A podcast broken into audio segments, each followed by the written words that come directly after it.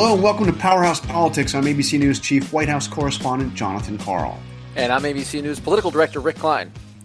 Rick, we get a lot of uh, books over the transom here at Powerhouse Politics from politicians, usually in an election year. It seems like this is the, uh, you know, the, the way the way way it goes is, you know, you, you you run for office, you write a book, and a lot of these books, quite frankly, aren't really, you know, aren't as satisfying as you as you might hope. They they look more like campaign propaganda than books. But we have a book that has landed um, on our desks here, and we're going to be talking to the author.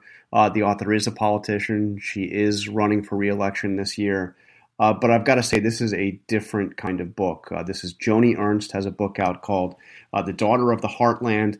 We've got some stuff I want to get to before we bring in um, Senator Ernst uh, to, to, to speak. But I, I just I want to say this is a really interesting at times, gut wrenchingly personal uh, a book uh, where Senator Ernst talks about uh, being the victim of, of uh, domestic abuse, a painful divorce she went through just uh, just over you know while she was in the Senate, um, psychological abuse she is she has uh, endured, and an interesting statement uh, about the state of our politics. This is not this is not a typical campaign book by any measure, and we look forward to talking to Senator Ernst uh, shortly. But before we get to that, um, Rick, I mean, I I kind of uh, don't know where to start because we have a couple of fascinating developments here in the emerging campaign 2020.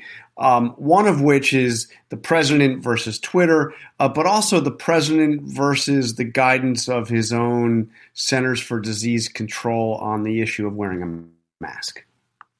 Yeah, and this took on new resonance in the political campaign because uh, we we saw Joe Biden emerge from public for the first time in, in, more than two months, and of course he was wearing a mask. The president has not, uh, to date, worn a mask anywhere that he believed to be photographers to be present. Uh, he said different explanations uh, for that. Uh, he, he, has seemed to question why other people are wearing masks at times, despite that guidance from his own CDC. And it's a real contrast, I think, in the culture wars of 2020 to see uh, the masked uh, opponent in Vice President Biden and the unmasked president of the United States. Yeah, and and uh, the, the, president seemed to mock Joe Biden's uh, wearing of a mask with, uh, you know, as he often does this stuff uh, uh, through uh, through a retweet. Um, and he was asked about this by our colleague, our Reuters reporter Jeff Mason, who asked, you know, was he was he really making fun of Biden for for wearing a mask in public? And the answer is interesting, but more interesting is the follow up. Take a listen. No, Biden can wear a mask, but he was standing uh, outside with his wife, perfect conditions, perfect weather. They're inside, they don't wear masks. And so I thought it was very unusual that he had one on, but I thought that was fine. I wasn't criticizing him at all. Why would I ever do a thing like that? And, uh, your second question was I couldn't hear you. The can second, you, can you take it off because I cannot hear I'll, you? I'll just speak louder, sir. Oh, okay, because You want to be politically correct. Go ahead.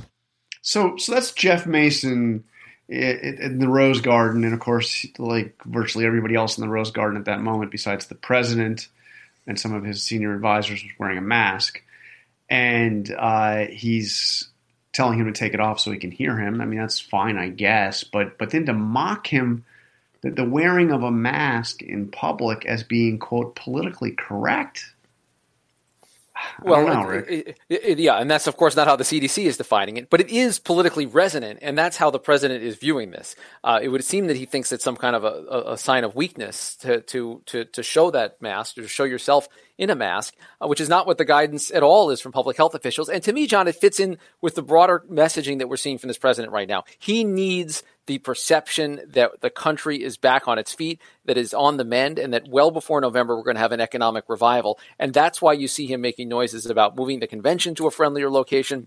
That's why you see a, uh, you know, a, series of attacks that have been launched even in the midst of this pandemic. The president wants things back to normal, even if the country's not there yet. And of course, the ability uh, to get the country reopened again and get people back to work may depend in large part by how diligent people are on, on being smart. And part of that is wearing a mask to help prevent the, the spread of this disease. Uh, Joe Biden was asked about all of this by uh, my, my friend and uh, former colleague, uh, uh, Dan, Dana Bash of CNN. Take a listen. He's a fool, an absolute fool to talk that way.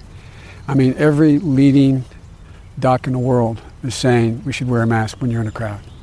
And especially when you know you're going to be in a position where you're going to inadvertently get closer than 12 feet to somebody. It's just absolutely uh, this, this macho stuff for, a guy.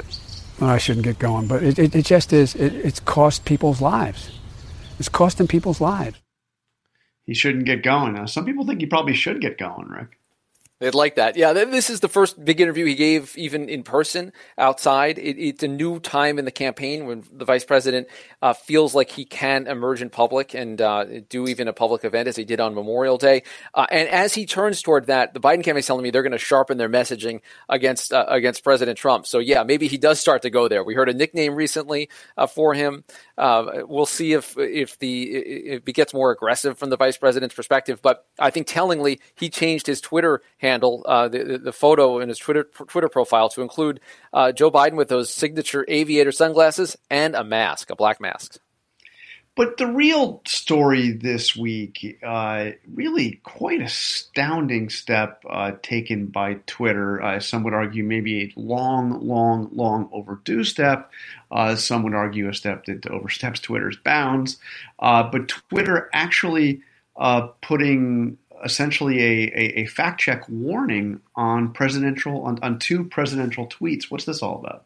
Yeah, this is a new one, and it's a new policy that uh, that Twitter has uh, rolled out with President Trump for the first time. That has actually labeled his tweets right there on Twitter as "quote potentially misleading," uh, and you, can you're then urged by Twitter to quote get the facts about mail-in ballots, and there are then um, a whole fact check page of information about this issue. Um, in this case, um, his false claim that uh, mail-in ballots would uh, would lead uh, to widespread voter fraud. He is saying it flat out that there's no way to trust an election that way. Of course, John, as you and I have covered for many years, there's no evidence of widespread voter fraud attached to mail in balloting. In fact, uh, most voting experts think that there's been less fraud with mail in voting. But th- this breaks a, a, pretty important barrier down. Um, a lot of folks have been calling on um, the, the, Twitter to remove some posts that the president has been making on unrelated topics that, that we may want to talk about regarding a certain cable talk show host. Twitter won't do that, but they now appear um, they appear likely to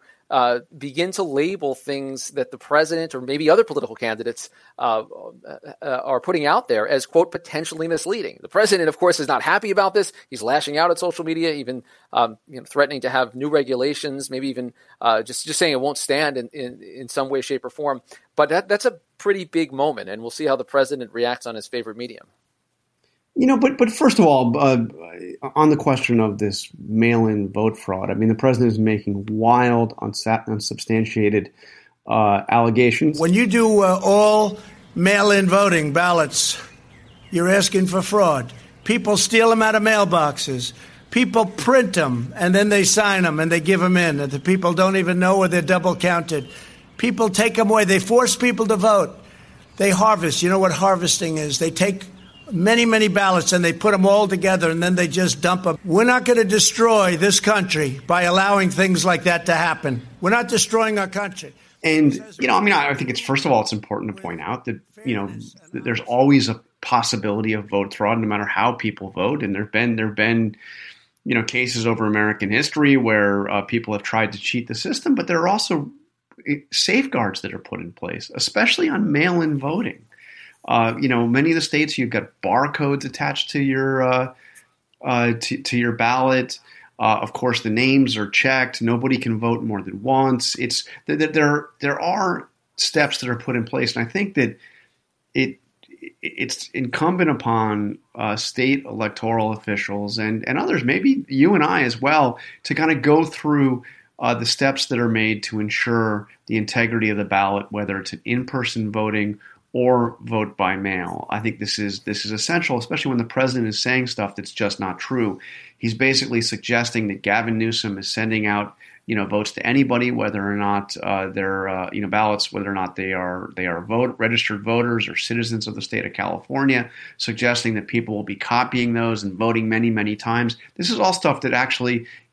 Under the safeguards that California has in place, actually cannot be done. Um, but anyway, put put put that aside for for a second. Twitter has done this. Uh, put the fact check in there. The president has responded by suggesting that he could shut down Twitter. Here's here's what he, he, I mean it's it's it's unbelievable. Republicans feel that social media platforms totally silence conservatives' voices. Ironic for a guy that has how many Twitter followers? Was it 80 million? Um, anyway, we will strongly regulate or close them down before we can ever allow this to happen. And then later, uh, just a short while before we, maybe about the time we were coming on to record this podcast, the president tweeted again. Um, Twitter has shown that everything we have been saying about them and their other compatriots is correct. Big action to follow. I mean, does the president think he has the power to shut down Twitter and what I guess Facebook? Uh, I don't know who else he's talking about. Uh, you don't need you don't need to answer that question, Rick. The, the, the real question I want to ask is, how did Twitter not label uh, a similar warning about on these tweets about Joe Scarborough? I mean, the president has now repeatedly gone on Twitter uh, to suggest that a television talk show uh, host and former Republican congressman from the Panhandle of, Calif- of, of Florida is a murderer. It, it, yes, and of course that's not true. It's been widely disproven. There's nothing there, and the president has been spreading this nonetheless on Twitter and uh, in, in, news conferences when, he, when he's asked about it. And, and, this highlights how difficult this is for social media companies to begin to police, and, and why uh, taking that kind of editorial judgment step, even of, of, labeling something as potentially misleading, of including fact checks, is a is a, is a very slippery slope. Uh, and and I'm curious. The president doesn't really have power that he thinks he does in this case, or it seems to state that he he does in this case. But this is going to create quite an issue uh, if and when a Democratic politician does something that's even slightly potentially misleading. Uh, what kind of standards are applied there, and how does the president react? I mean, he he relies on Twitter. He is uh, he is a creature of Twitter. A lot of folks think his political rise would not have been possible without Twitter and his access to these millions of followers. He uses it like no president ever has before, like no politician has before. Does he take his tweets and bring them somewhere else? Does he bring it to a new platform? Um, does he, or is this just some more saber rattling? Because in this time, uh, this the, the, self-described wartime president has been looking for new people to have wars with. Um, anything that isn't uh, really talking about COVID nineteen has been something that's welcome to him. Uh, he has been bringing on new political fights at this time that the country is still at this tense moment. So I uh, asked Kayleigh McEnany, the White House press secretary, about these uh, these attacks uh, on on Joe Scarborough and also the pleading of the family, specifically the widower of of of of, of, of the of the woman who died in uh, in Scarborough's office back in 2001. Um, he is uh, uh, her, her husband, now widower, is practically begging the president to stop saying this stuff and urging Twitter to take down the tweet. So I asked uh, McEnany about this. The exchange, well, it's not the most satisfying exchange, but I want you to hear it. Why is the president making these unfounded allegations? I mean, this is this is pretty nuts, isn't it? Uh, the president's accusing somebody of, of possible murder the family is pleading with the president to, to please stop uh, unfounded conspiracy theories. Why is he doing it? Well, you know, I would note that the president said this morning that this is not an original Trump thought, um, and it is not. In fact, 2003 on Don Imus's show, it was Don Imus and Joe Scarborough that joked about killing an intern, joked and laughed about it. So uh, that was, I'm sure, pretty hurtful to Lori's family. And Joe Scarborough himself brought this up with Don Imus, and Joe Scarborough himself can answer it. He's the president of the United States, and he's accusing somebody of possibly murder. I mean, this is different. He's he's he's not a private citizen. He's the president. Yeah, and Joe Scarborough, if we want to start talking about false accusations, we have quite a few we can go through about Mika no, asserting about, I'm asking about Mika Brzezinski. I'm asking about the president's allegation. And, I, and I'm replying to you and saying this morning, as recently, I believe it was this morning or yesterday, Mika accused the president of being responsible for 100,000 deaths in this country. That's incredibly irresponsible you know, the, the, to have the president make allegations like this without evidence, and then uh, the, the, the press secretary asked repeatedly, not just by me, but by others in that room, will he cease and desist? Will he answer the pleadings of the family to stop saying this stuff, let alone the, the pleadings of of Joe Scarborough to Twitter to uh, also to, to, to, not allow the spreading of, of, of, this misinformation and slander. I mean, it's, it's, it's really something else. And the answer is to deflect and say, but somebody else said this, somebody else did that. Um, and it's and, if you look at the president's Twitter feed right now, frankly, you know we're, we're approaching the hundred thousand deaths mark deaths mark for uh, COVID nineteen. Um, and just, just look at this Twitter feed. It's, you know, Obamagate makes Watergate look like small t- potatoes. There's another tweet about, quote, Psycho Joe Scarborough. The attack that I just mentioned uh, on Twitter suggesting big action to come against the social media platforms. Um, I don't know. Looks like deflection deflection and I think also information overload. And uh, you know, I've been talking to some Democrats this week about this. You know, they had their Memorial Day weekend um, subsumed by talk about uh, how, how, Joe Biden uh, said on a radio show that uh, you ain't black if you're thinking about voting for Donald Trump over him. Uh, and look, Democrats were, you know, rightly dissecting that for several days. Those were awkward, uncomfortable uh, comments that were widely denounced by many Democrats. But President Trump spent that same Memorial Day weekend golfing in the middle of the pandemic, spreading conspiracy theories, um, maligning the, the, the, personal looks of people like Nancy Pelosi uh, and uh, Hillary Clinton, uh, Stacey Abrams, uh, and, and throws so much stuff out there. There's such volume of potential outrage that it just goes by in a blur. And he doesn't seem to be held to account for uh, for these these legitimate outrages that he throws out there. No other president has done anything approaching this. Uh, no other candidate has done anything approaching this, and it all comes at this this very tense uh, time where the country is worried about COVID nineteen. Um, there was a, uh, a, a, an awful police uh, police killing in, in, Minneapolis that's captured a lot of headlines. Uh, it's a moment where a president might be expected to lead, might be expected to rise to an occasion, and there's been a whole lot of messiness coming from the White House. Yeah, since that story broke in Minneapolis, we've seen repeated uh, uh, you know, tweets about Scarborough and the like, and uh, and nothing on that yet. Uh, so let's take a quick break. When we come back, we're going to be talking to Senator Joni Ernst, and, and as I said, Rick, and I know you you spent some time reading uh, th- this book over the last couple of days. Uh, this this is not a campaign book. This is this is a, a, a this is a, a book well worth your time and a deeply personal story. We'll be back in just a just a short moment. Welcome back to Powerhouse Politics. Uh, we are joined now by Senator Joni Ernst, of course, Senator from Iowa and author of the new book, Daughter of the Heartland My Ode to the Country That Raised Me. Senator Ernst, thank you for joining us. Oh, it's a pleasure. Thanks so much for having me on. So uh, we were just talking about your book, and and I have to say, as I just told our listeners, uh, I, I, am really impressed and moved by this book. This is not your typical campaign book in, in any way, and you um, you tell some deeply personal and painful stories uh, in this book that, that could not have been easy uh, to tell. I, I want to get to that, but before we do, I want to I want to talk to you about the way you describe our politics because I think you have a you have an important message. One thing that I don't find in this book really is personal attacks on other politicians and other you know uh, uh, political uh, leaders. I don't find a lot of invective. I don't find any you know I don't find hate. I don't. I mean this is this is a very positive message uh, which in our time actually oddly stands out. So I want, I want to read a passage and, and, and get mm-hmm. you to mm-hmm. elaborate on it. Um, you write, uh, both sides demonize their opponents and make them into caricatures of evil.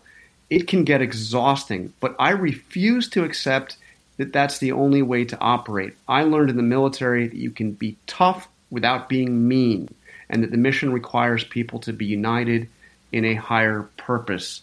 That does not sound like you are describing our current politics. well, I do have a different take on politics, and I can certainly be Iowa nice, but I can be strong. Um, I have never been a hater. Uh, I don't want to waste my time on hatred. And I know absolutely that the other members within the Senate are members that at one point I may disagree with them, but on another day, I might actually agree with them on a topic and want to work with them to find a solution for my Iowans or for our Americans. And I think that's the way we need to operate, whether it's in the in the military, whether it is in the Congress, um, no matter where you are, where you find yourself.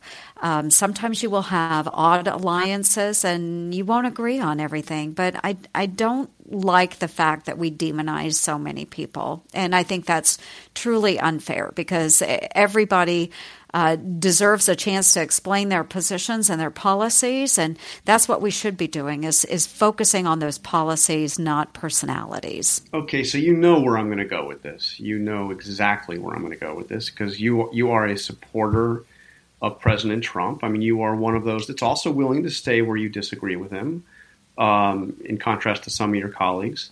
Uh, but but President Trump um, has not operated in anything approaching what you are describing here. And he, just over the past couple of days, uh, we have seen him, of course, bring up this uh, conspiracy theory suggesting Joe Scarborough is uh, not just somebody he disagrees with politically, but a murderer. Uh, we've seen him retweet um, uh, attacks on Nancy Pelosi, attacking her as a quote skank, Stacey Abrams as Shamu. Uh, we have seen him um, go after people in, a way that's not just not not. This is like beyond personal attacks. These are these are slanders. These are these are hateful attacks. How do you how do you process that? And have you? Uh, I know you talked to the president. You, you, you, you mentioned in the book that you, you speak with him somewhat regularly. Have you urged him to stop?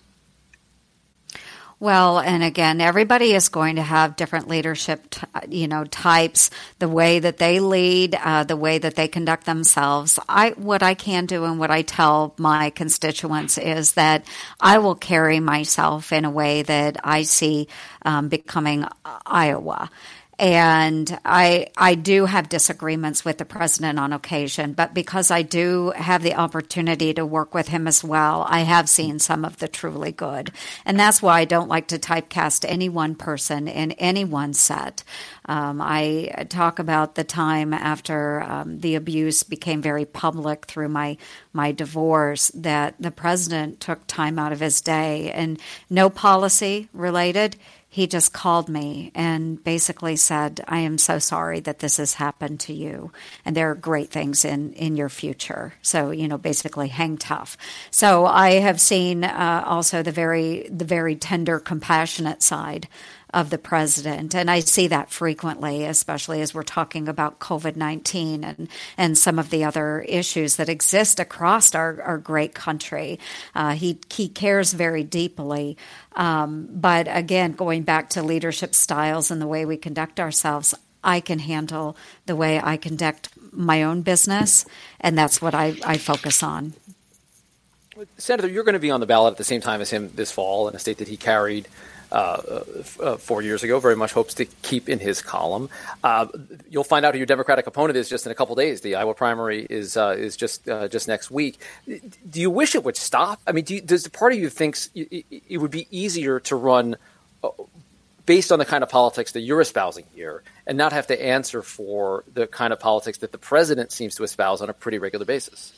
Well, one thing that I have seen across Iowa, and I saw this four years ago as well, is that there is a great frustration with politicians that are just the same old, same old and aren't giving voice to their concerns. Um, so, how many times have we seen presidents in the past that have allowed other countries to run roughshod over us?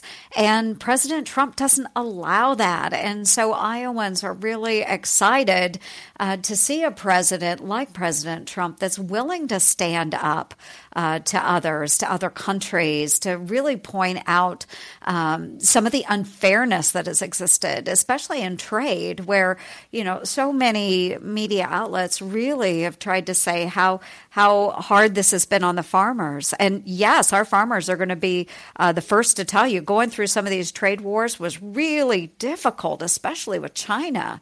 But you know what? The president was getting it right. They acknowledged that.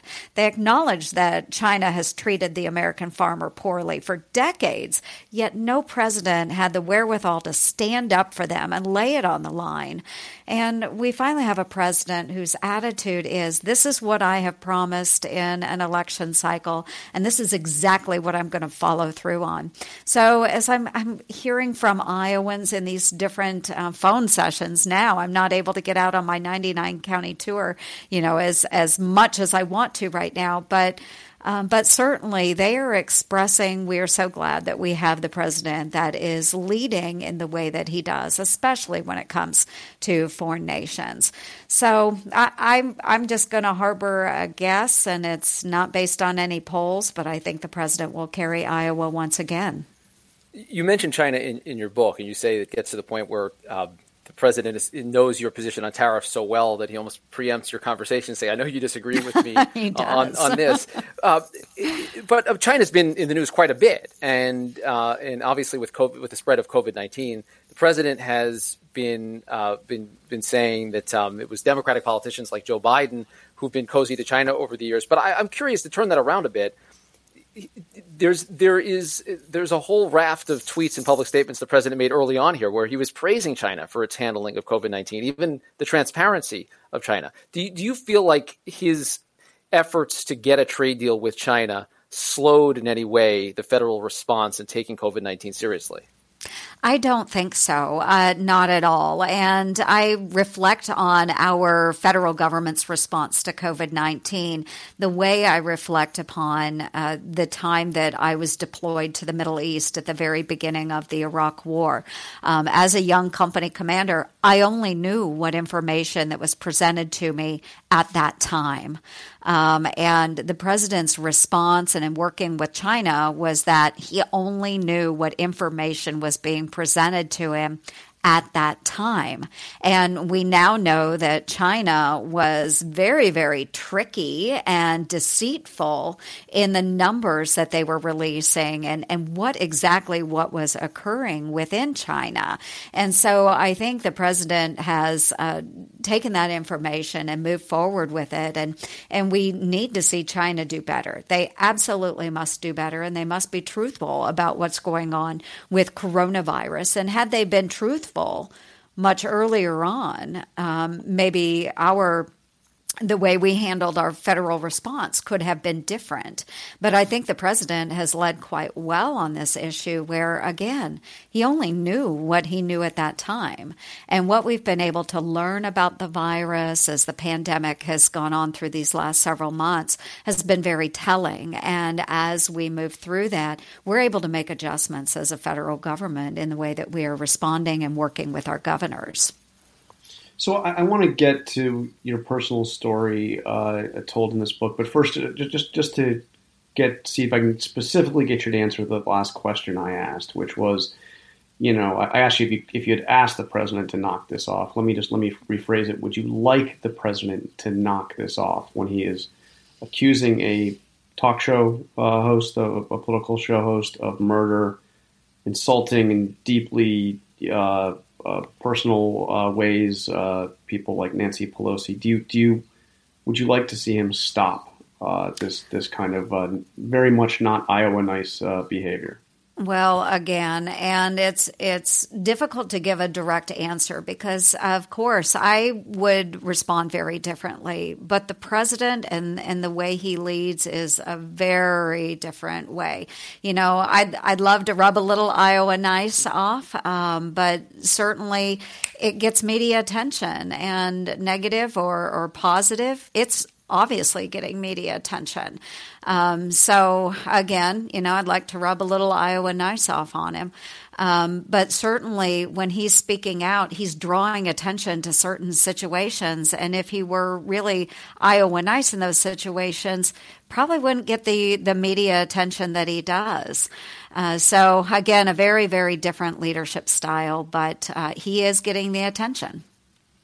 Not sure what attention he gets out of the uh, the Scarborough text. It's uh, that's that's positive, but uh, but but let, let's, let's move on. Um, you describe in in your book. Um, I mean, it's it's a it's a you, you, you talk about your your service in the military, your your your upbringing, running for office, and uh, and you tell a story of really three Um, very painful chapters. One is uh, as a college student, uh, you were a victim of rape. Um, as uh, you were a victim of domestic abuse when your daughter Libby was was very young, and you went through a very painful and hurtful uh, divorce uh, while you were serving uh, in the Senate. Um, and I, I want to, if, if, you don't mind, I want to read a, a, a, passage that is frankly gut wrenching um, from uh, you know describing your domestic uh, the, the, domestic abuse that you suffered and and and get you to, to talk a little bit about your decision to to write about this and what and what this means to you. Do you mind if I read this? No, please go ahead. It's from it's from your book. Uh, uh I was uh, you're, you're, describing your your, your ex husband Gail, um, and uh, uh, you, this is a this is something he did to you. Um, I was behind Gail on the stair on the stairs, and suddenly he turned around and grabbed me by the neck with one hand and threw me down on the landing. It all happened so fast I had no time to react. As I tried to get up, Gail put both of his hands on my neck and started pounding my head onto the floor. His anger and strength were too much for me. Dizzy and caught off guard, I was unable to fight. My throat closed and I couldn't scream. I honest to God thought he was going to kill me. My only thought was, I am going to die. Uh, this is this is horrific, and you you describe getting your getting your daughter out of the house, um, and and going going to see your mother after this. Um, and you, you you thought at that moment, you know, you, uh, of, of, of, possibly reporting it, possibly filing for divorce at that moment. You you you didn't, um, and and now and you and you kept that you held this secret with you for so long. So this this painful episode in your life. Can you can you talk about your, you know, your decision to to to obviously some of this came out in your divorce uh, over the last couple of years, but but can you can you talk about your decision to write about this? Yeah, this was probably one of the the hardest things was um, going through an experience like this and being outed. Um, really, because I didn't want anyone to know. And when the victim's advocate, who worked in the county courthouse where I worked, when I went to visit with her the next morning, she had wanted to take me up to the hospital so that I could have a physical. And I told her, absolutely not. Because I had friends that worked at the hospital. It's a small community. Everybody would know. And uh, not so different than what so many other women have gone through, whether they are survivors of sexual assault or domestic abuse um, there is a shame associated with that. It wasn't something I wanted to talk about openly. I didn't want people to know. Um, there's there's hurt not only in being physically hurt by someone that you love, um, but knowing then that that would also hurt my family, and it would be something that you know my my siblings and my parents would carry our neighbors would carry knowing that i had been hurt. Um, it you know it's something that that i struggled with. Um, it was really hard to write about that. And one of the driving factors behind the book was that after all of this came out, and it wasn't my decision to go public with this, um, it was outed because the records were not sealed by my ex husband um, through the divorce process. And I wasn't ready to talk about it. But in receiving calls and letters and postcards and emails from so many women, not just in Iowa, but across the United States, who had suffered um, through those same situations. They would write me and say, Joni, you were a battalion commander, you were a lieutenant colonel, you're a United States Senator. You went through all of that, and yet you moved on and did something great with your life. And I thought it was important to be able to share that, you know, that my upbringing from the farm carried me through the military. That resilience carried me into the United States Senate. And understanding that those singular incidents that happen to us throughout our lives don't have to define us as a person. I'm not a victim, I'm a survivor. And I want women to understand that and men because I actually had a number of men that reached out that had been in similar situations. But that you can go through horrific challenges in your lifetime, but don't let that define you. Become that survivor and drive through those situations, exhibit that resiliency, and define your own life in the way that you want it projected, whether that's in your community, to your state, or to your country. Well, I, I, I really admire your courage um, for being so uh, so open about this, for being so candid in the way you were describing uh, what happened and, and, and, your journey, and that's just part of it. Um, this happened years and years ago. What, what, what year was this? This was years ago, and it was um, a period of time when my husband had just started a new job. Um, I'm not going to say the employer in town, but had started a new job. I was working as the county auditor, and you know, it had come out of a, a relationship that he had with another another woman, and I was mm-hmm. objecting to that, and so he. Um, you know, took the actions that he did, and it's been very hurtful going through that. But it was, it was 15 years ago. And, and, and it was a long time ago. And it's something you say, you know, courageous, but I don't think that I was courageous because I wasn't ready to come out and talk about it. It wasn't, I wasn't ready to to explore those feelings and have people know that I had been so vulnerable. Um, I didn't want them to question, you know, well, why did you stay with your husband? I mean, so many women will go through that. Well, I loved my husband. Um, so I can't say that I was courageous. It was something that I compartmentalized. I locked inside of myself, and I was outed. Um, I didn't want to talk about it publicly, but because I think it has given comfort, um, maybe assurances to others that have gone through similar situations, that I felt it was really important to share that. Uh, so I don't see myself as courageous. Um, I'm I'm okay to talk about it now, but you know, it is something that I don't know. Maybe I would have kept it inside for the rest of my life. Uh, I certainly didn't want other people to hurt through my hurts. And again, I think that goes back to being that farm girl and being very stoic and, and going through difficult situations, but not wanting to burden others with our own troubles because because you stayed with your husband for more than a decade and and and clearly there may not have been there may not have been more physical abuse like that but there were psychological abuse. I can i can feel it reading the pages of of of, of your book. And and even as you're you're experiencing i mean the, the, the unbelievable highs of, of, of, running for the Senate, winning that improbable campaign. I mean, nobody really thought you were going to win that Republican nomination, you get elected to the Senate. Uh, you're, you're, you're, given the, the, keynote address at the Republican convention.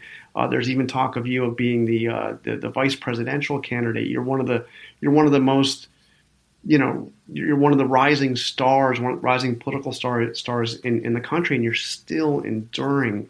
Um, you know, frankly, a, a, a abuse at this point, psychological abuse. I, I, mean, forgive me if that's not how. I mean, that's the way it reads to me. Um, and and I talked to you during that time. I had no idea what you were going through, and and I, you know, I don't know. I, I wish I could have said something to you and mm-hmm. offered. I mean, you're, you're somebody. You're somebody I'm covering, you know, as as, as a newsmaker. But but but I, I know it's it, it, I had no idea you were going through this. Well, and I, I think that is important. The the point there I think is is well taken in that so many people, elected officials, or people serving in other positions of authority or responsibility, we always have to remember that they're people too. And while we may put smiles on and we show up for work and you know we will do our jobs and I do I do my job with a joyful heart, um, but understanding that Yes, it was very tense, and especially in the last several years of of marriage, um, there was a point where I absolutely could do nothing right.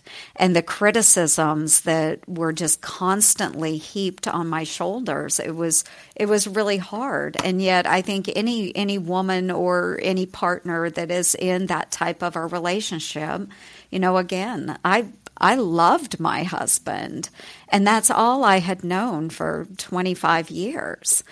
Um, but it, it was really hard to go home and feel like I could never do good enough. Um, uh, there was one point I was told, you know, I, I need somebody to be here at night and cook me supper, you know, and it was just mm-hmm. the realization that I, I am sitting in the capital of the United States, taking votes for the people of Iowa and such great responsibility. And yet, I was boiled down to nothing but um, I need you here. You're not here to cook me supper. Um, it, it, was just demoralizing to me that we couldn't celebrate success, and it was what I couldn't do in the marriage, and and instead of reveling in success, it just became very, very negative. And, you know, I've always tried to set a good example for my daughter, and she truly is the light of my life. And what I want her to know is that I am a mom. And these are the things that moms can do.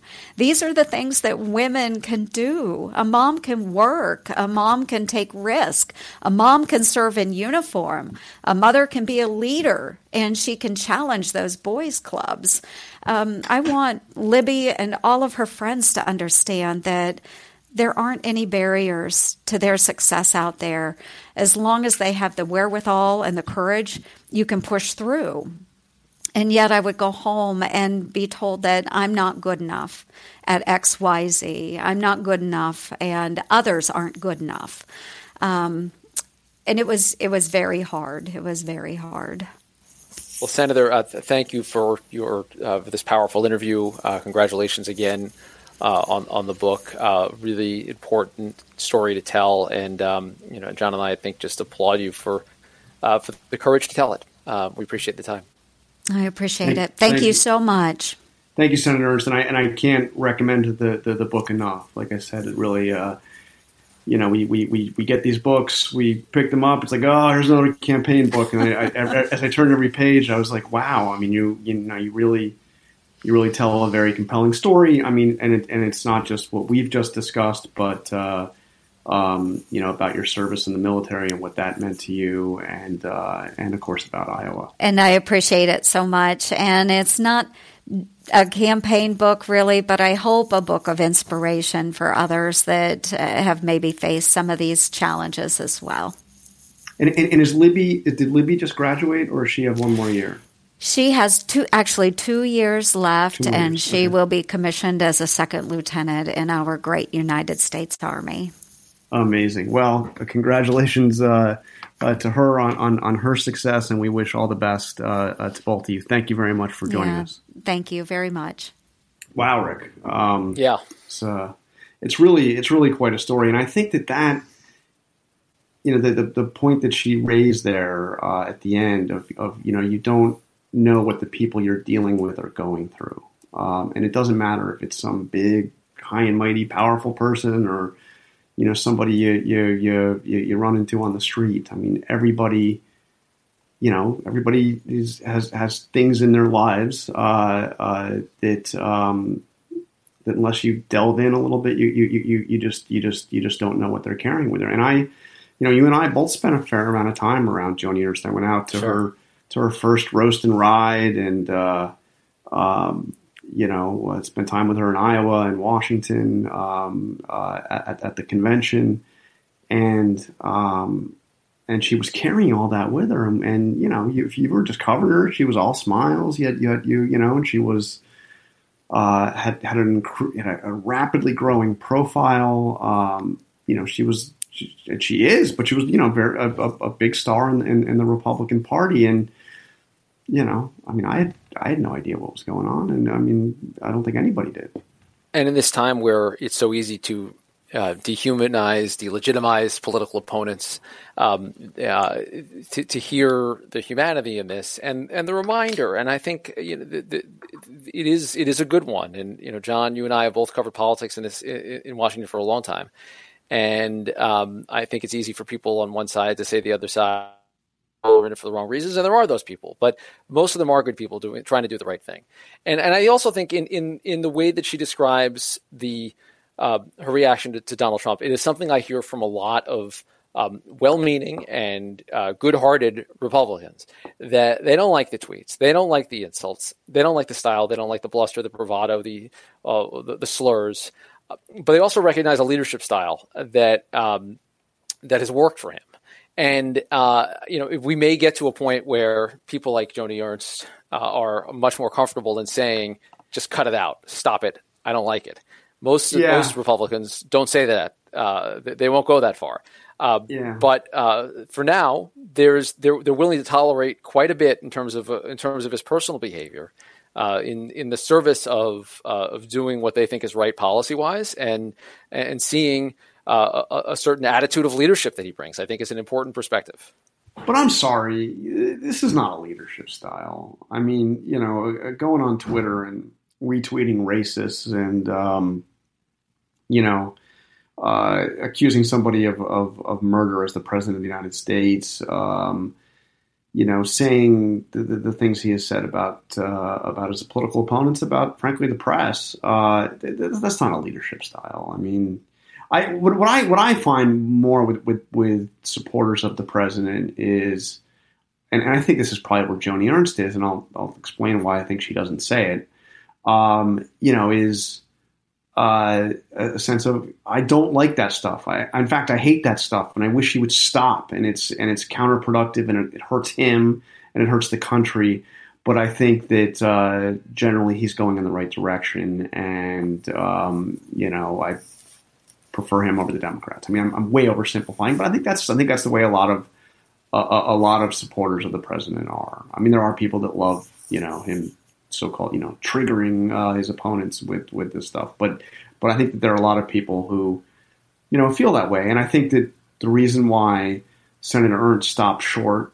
Um, I mean, she got as, as close as she got to a criticism of, of him on this was, I wish I could rub off a little of my Iowa nice um, on, on, him. Um, because she knows if she comes out and says, knock it off, which I, I, I gotta believe is where she was, what she believes, um, that it's uh, you know it's a headline. It's a headline, you know. Right. Um, uh, and and, and cue the Trump tweet the president. The attack. Yeah. Yeah, yeah, yeah, And, and she's and she's yeah. you know the bottom line is she's there's a political reality. She's running for reelection where you know the way she's going to win is if you know everybody who supports the president in the state of Iowa is going to vote for her.